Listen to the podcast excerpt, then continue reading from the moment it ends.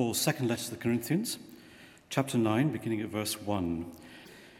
There's no need for me to write to you about this service to the Lord's people, for I know your eagerness to help, and I've been boasting about it to the Macedonians, telling them that since last year you and Achaia were ready to give, and your enthusiasm has stirred most of them to action.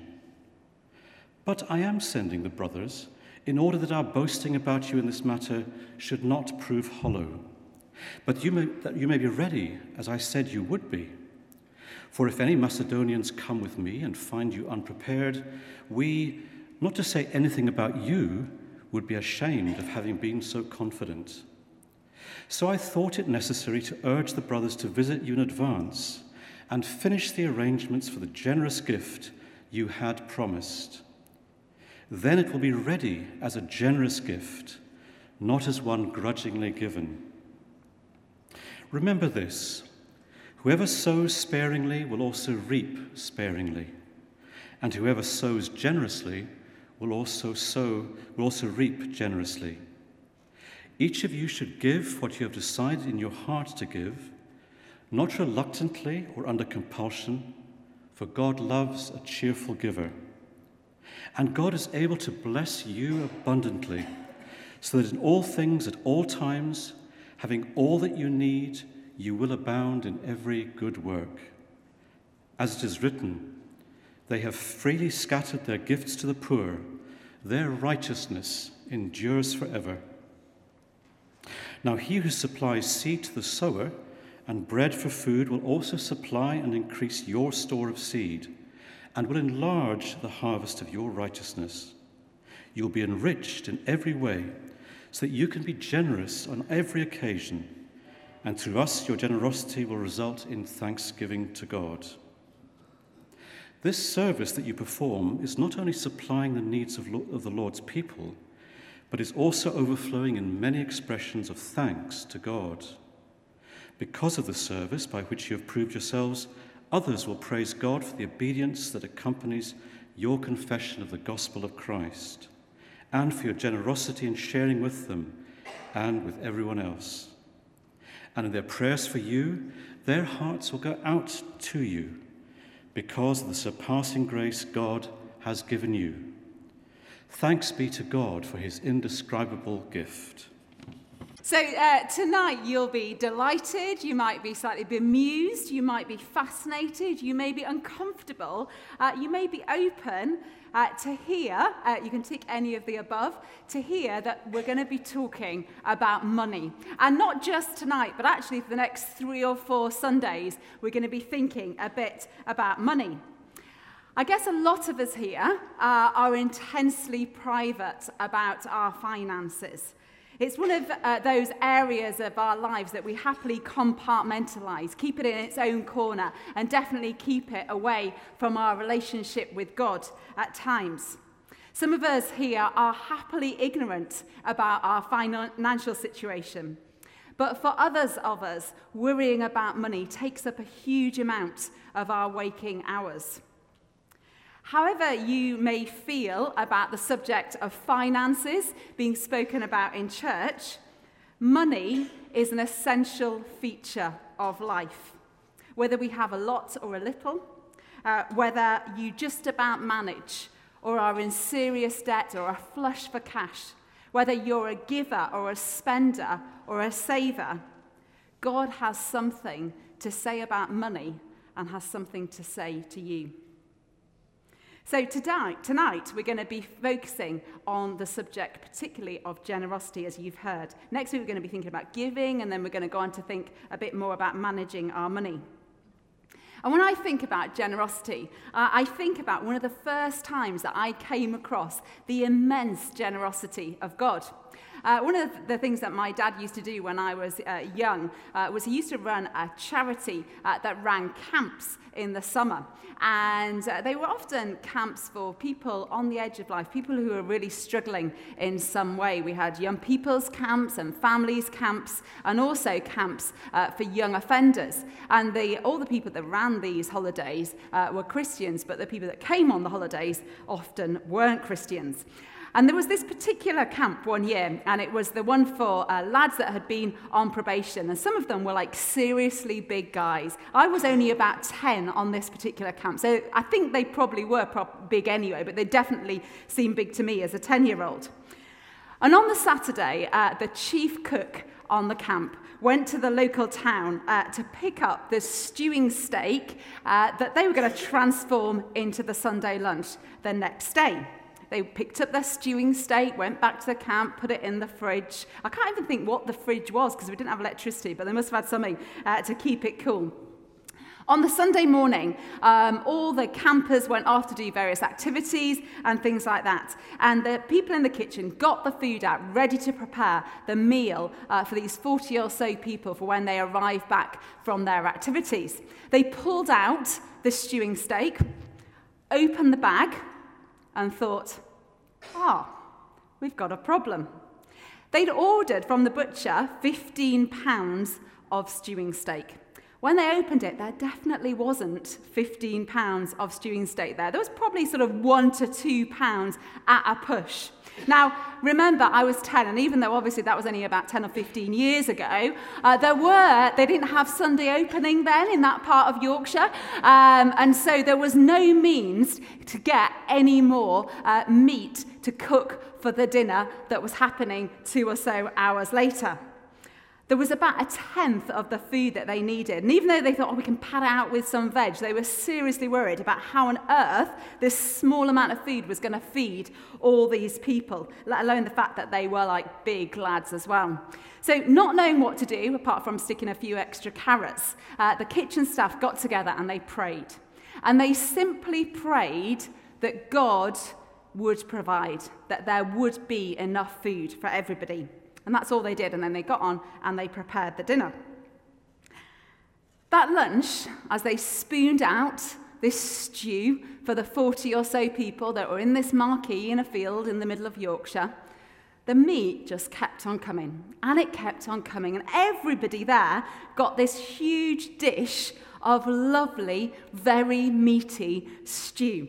And nobody could quite believe it, especially the kitchen staff that had seen the very small amount of, of stewing steak that had been there in the morning. They just thought it was incredible. Uh, there was not just enough, there was more than enough. It was a proper modern day feeding of the 5,000. And me as a child was there and thought, wow, this was amazing. These people prayed, God provided. It blew my mind. And so, as we explore this evening uh, what the Bible has to teach us about generosity, let's ask the Holy Spirit to just uh, expand our imaginations of what God can and will and does do. This is the area that I think God can really blow our minds. So let's just pray uh, to God now. Father, we thank you that you are a generous God, as we've been singing about and praying about already. And so I pray that now you would speak to us as we explore this passage from your word. That you would challenge us, that you would inspire us, that you would give us a bigger vision of who you are and, and your involvement in our lives and in the world. Expand our imaginations of what you can do. In Jesus' name, amen. If you want to uh, grab a Bible, if you've got a Bible app, uh, we're at 2 Corinthians chapter 9. 2 Corinthians uh, chapter 9, if you can have it open. there'll be some passages that come up on the screen, but if you like to have it in front of you, that might help. So in, in 2 Corinthians chapter 8 and chapter 9, uh, Paul is writing to this early group of Christians in a place called Corinth. Uh, and he's encouraging them to be generous. He's encouraging them to be generous. Now, in Paul's first letter that he wrote, he literally wrote them a letter. In Paul's first letter that he wrote uh, to the church in Corinth, in around chapter 16, he's been encouraging them uh, to give a gift, a financial gift, to the church over in Jerusalem because the church over in Jerusalem has been struggling. It's uh, really hit on hard times. And not only are the people in that church being persecuted, but they're also struggling with real poverty. And so he's asked the church in Corinth previously to give a gift to give them some financial help. And so here at the beginning of chapter 9, in verses 1 to 5, we hear Paul reminding these Christians uh, in this church in Corinth that they've already agreed to give a gift to this church that's struggling in Jerusalem. And so he's saying, I want you to have this gift ready for when I come and visit you. And then he's spurring them on to be generous in their giving. Listen to this verses 1 and 2. There is no need for me to write to you about this service to the Lord's people. Uh, he's talking about this gift that you're going to be preparing for the church in Jerusalem. For I know your eagerness to help. And I've been boasting about you to the Macedonians, he's been hanging out with them, telling them that since last year, you in Achaia uh, were ready to give, and your enthusiasm has stirred most of them to action. Paul isn't trying to persuade them to twist their arm uh, to help out this other group of Christians in Jerusalem who are facing poverty and persecution. They've already agreed to give this gift. But he's reminding them to be generous in their giving, to be generous, to give back to God in generosity. And he's reminding them what their motivation for generosity should be. At the heart of what should be motivating their generous giving is God's generosity to them. What should be motivating them to generous giving is God's generosity to them. And grace is the word that Paul uses time and again, actually, through his writing to encapsulate the immensity and the mystery of God's generosity. Grace Grace is the word that encapsulates God's generosity.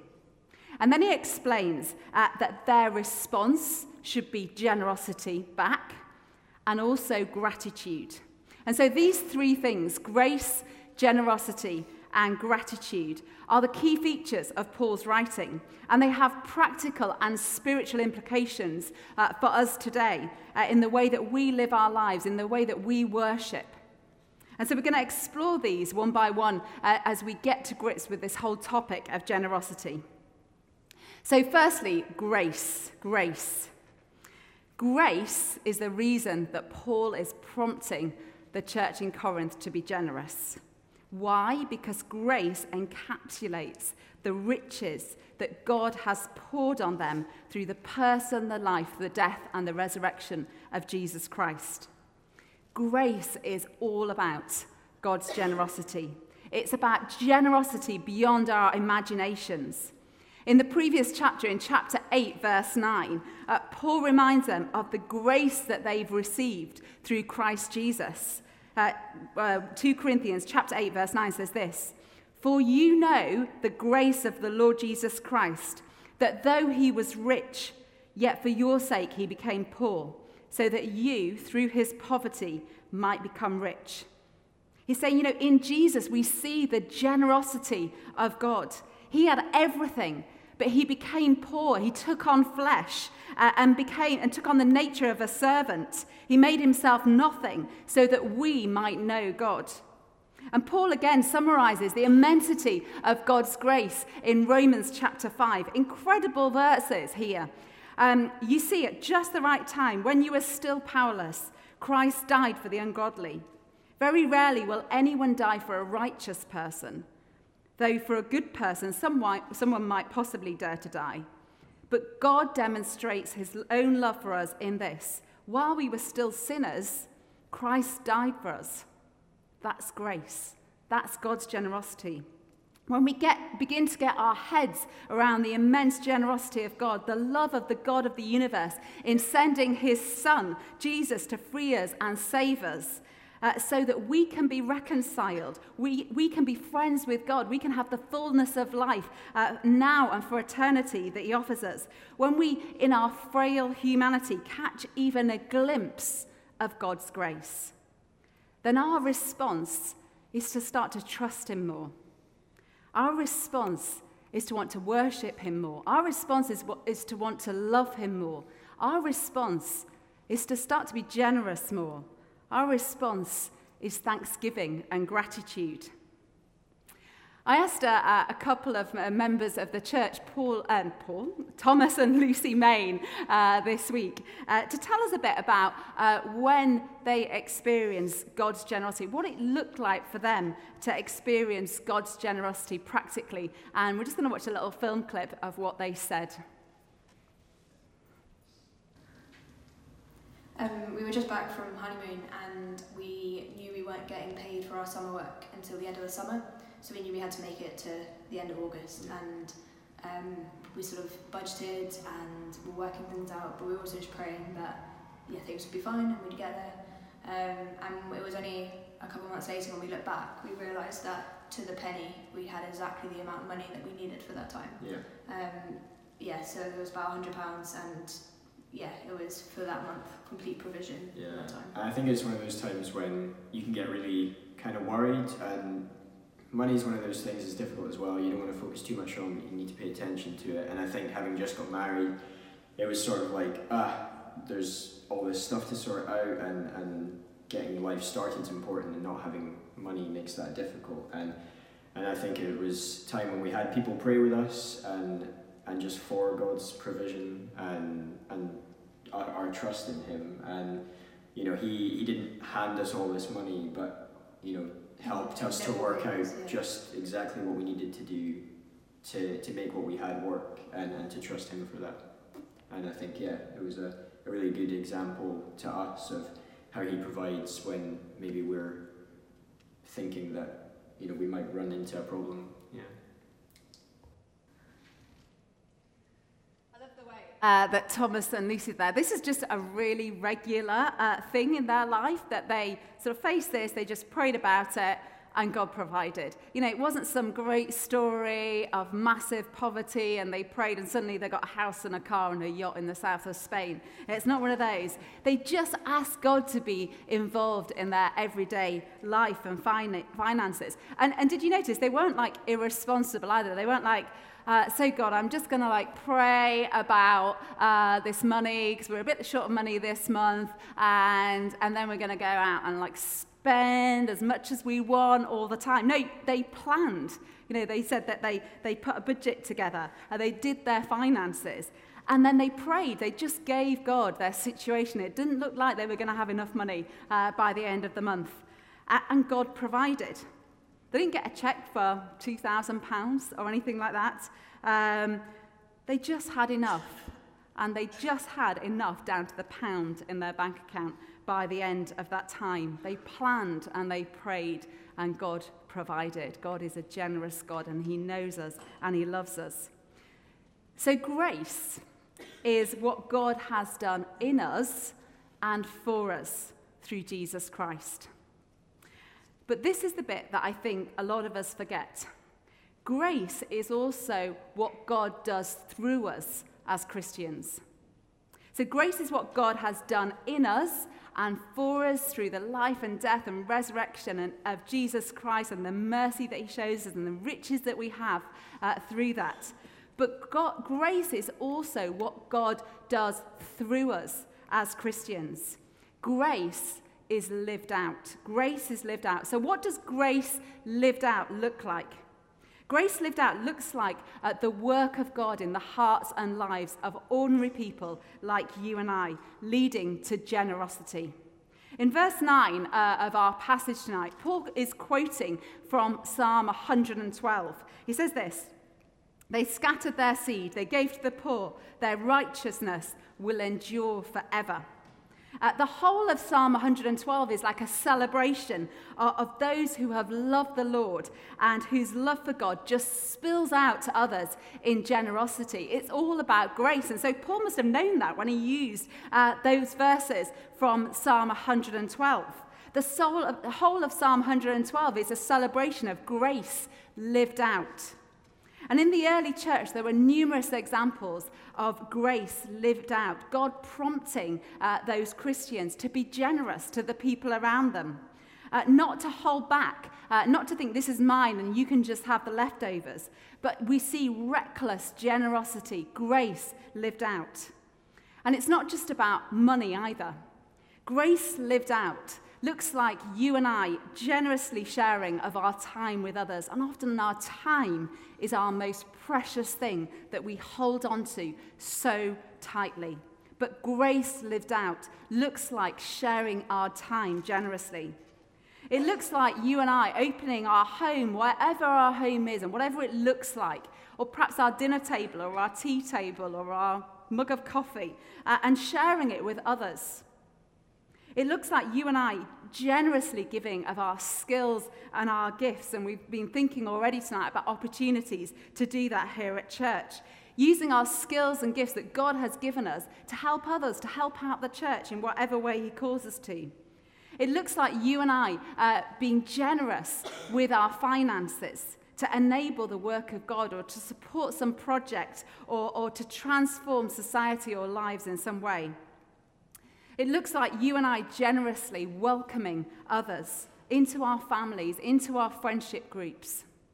It looks like you and I forgiving generously those family members who have hurt us forgiving generously our work colleagues who are doing our heads in at the moment, forgiving generously those friends who are so irritating you just can't stand being around them.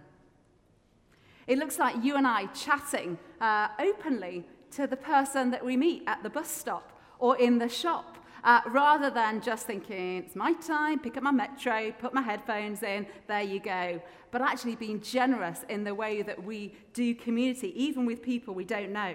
This is what grace, generous grace, looks like. And in terms of our money as well, uh, generosity really starts to take hold, I think, when we realize that everything that we have doesn't belong to us, it belongs to God. Tim Ross, who was here actually at P's and G's preaching uh, a few months ago, he said this If you think it's yours, not his, you won't give it away. Who does your stuff belong to?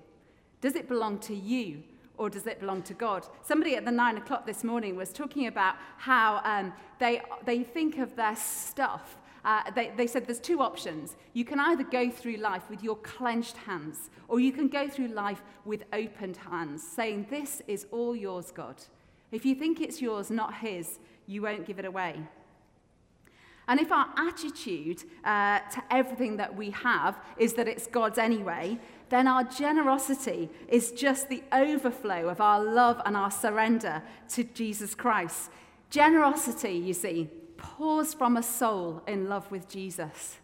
Generosity pours from a soul in love with Jesus. And so, the motivating factor for the Corinthian church uh, to be generous is their love for Jesus. But it's also their love for the church. That's the family of God. In verse 6 of 2 Corinthians 9, Paul reminds them this Whoever sows sparingly will also reap sparingly, and whoever sows generously will also reap generously. He's encouraging them to sow generously into the church, uh, not just their own church in Corinth with people that are like them, but he's saying, give generously to these people that you've never met and you never will meet in Jerusalem, these people that are Christians but they're Jews and you're Gentiles, non Jews, so people who really aren't like you, and actually you've been pretty nasty uh, to each other in the past, uh, people who think differently, who are different from you. But Paul says if you sow generously, you will also reap generously, and that reaping will be for the kingdom of God. But it's not about giving so that you get something back either. We often think of giving as like being a formula where you give to get, you give to get something back, a bit like a transaction in a shop. It's not about that. And neither is it about instant gratification. Um, sowing seed, as we know, doesn't result in an instant harvest. You don't suddenly, when you put your little cress seeds in your cotton wool, uh, see them sprout up, do you? You have to wait. You have to wait uh, for that harvest. It's about sowing generously and sometimes for the long haul. You might never see the results of generous sowing. We're generous then because we know that God can take what we give and use it in His time through the power of his Holy Spirit so that others may come to know his grace that we've experienced ourselves. Love for God, love for the church. That's the motivating factors for generosity. Do we love God? Do we love his church? Are our souls flowing, overflowing with love for him? And Paul goes on to say in verses 7 and 8 this Each of you should give what you have decided in your heart to give, not reluctantly or under compulsion, for God loves a cheerful giver. And God is able to bless you abundantly, so that in all things, at all times, having all that you need, you will abound in every good work.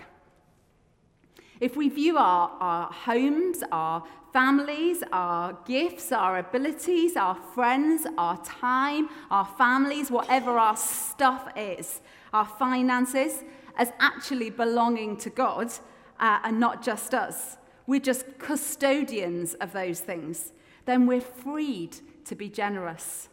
We're free to be generous with what we have, to give cheerfully and to give generously. So giving shouldn't be a, a, sort of result of a persuasion, somebody twisting your arm or, or dragging your money out of your wallet or your purse. But it should be the overflow of our generous hearts full of love and faith in Jesus. Uh, Michael Green, who is, uh, was a famous uh, Christian writer and speaker, puts it like this Try chipping ice off a glacier, and you'll find it to be a fruitless task. Allow the sun to warm that glacier and begin to melt it, and then the water will flow freely from it. But we also see in verse 8 uh, that when we are generous sacrificially, God promises that He will supply our needs. He will never leave us high and dry. And I found this to be true time and again uh, through my life. We share what we have, we give generously, and somehow we just about have enough.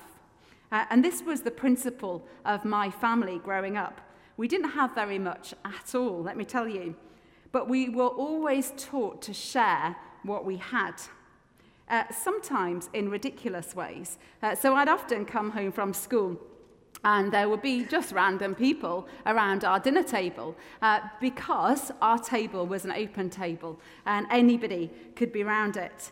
Um, sometimes I'd come home from university and there'd be random people that I didn't know living in my house that my mum had found that needed a home. We had a house, it was there to be shared. If we had any money, uh, my mum would share it with others who needed it more than us. And somehow, quite miraculously, we always had enough. As many of you will have heard from Dave if you were here at P's and G's last week, in October, uh, a few of the staff went down uh, to a conference uh, uh, in Peterborough, and it was on the subject of generosity and stewardship in the church. And during that time away, we realized uh, that the debt uh, that the church has of £155,000 um, that was left over uh, from what we call the P21 building project, which was the project when this whole building was completely transformed and we built all that bit and built all that bit and did lots of other fancy bits as well. Um, the, the, the, the debt that was left over had become a huge burden uh, to us as a church. It was preventing us uh, sort of stepping out in new areas of ministry. And it was also a real burden on those who every three months had to make sure uh, that everything was balanced and we had to present all the accounts to the uh, bank every three months as part of the loan agreement. And it's incredible that actually uh, this church, you might not know this, gave 6.9 million pounds uh, to transform this building uh, over that time, uh, 10, 12 years ago.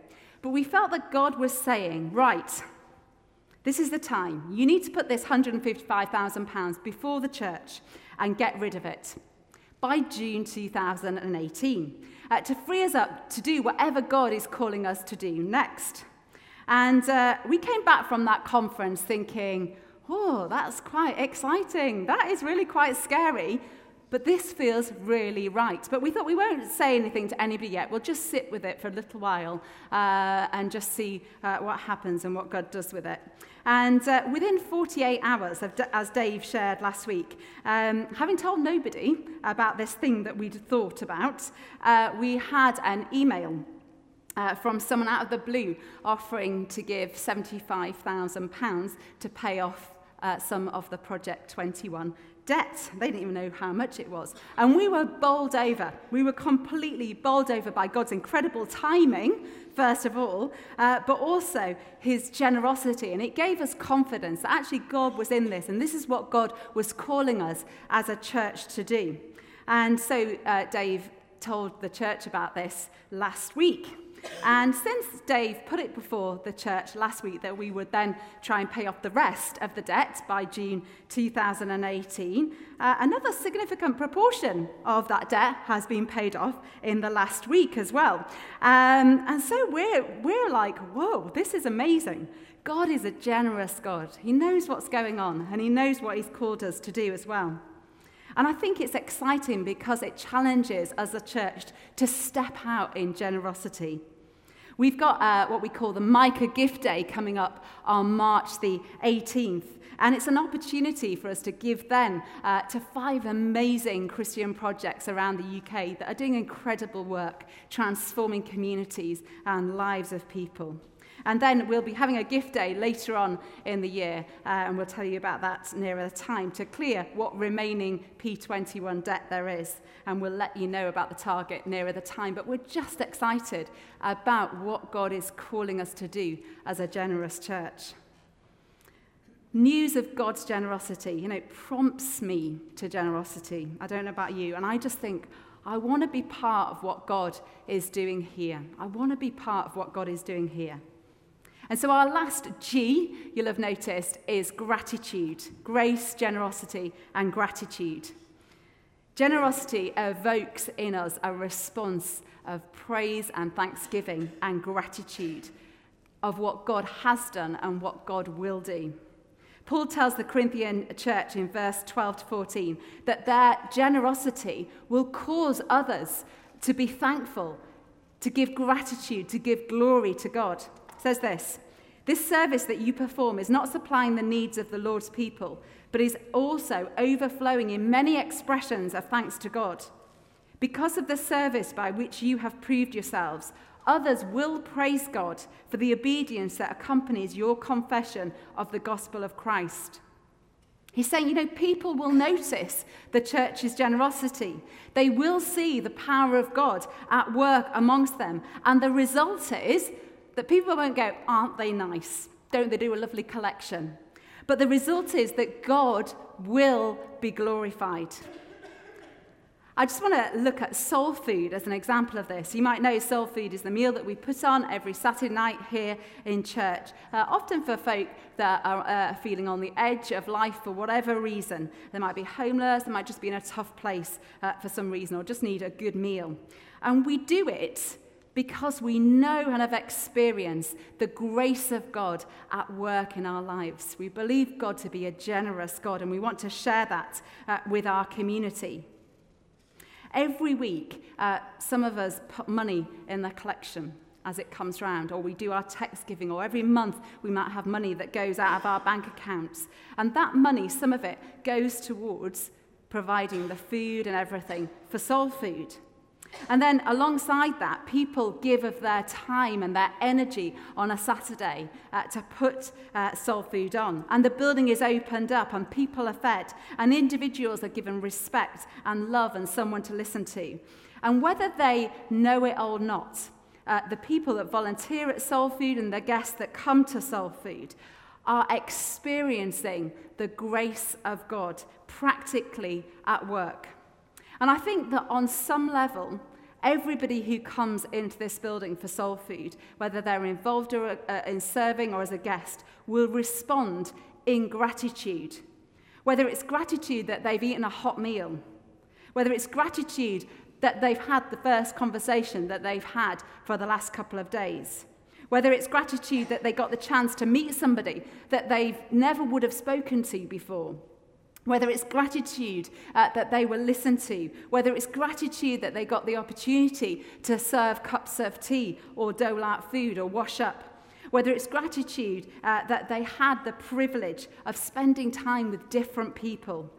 And for some, as they come to experience the love of Jesus, the grace of Jesus, and the worth he places on their lives, their gratitude will result in God being glorified as they recognize Jesus as Lord. I don't know about you, but the testimony of generosity, the generosity of God who is so generous to us, his people, causes my faith to expand. It causes my imagination of what God can and does and will do uh, to be stretched. Generosity is the overflow of the grace of God at work in us and through us. Gratitude to God is our response to that generosity. Grace, generosity, gratitude. They're not optional extras in our Christian lives, but are the heart of it all.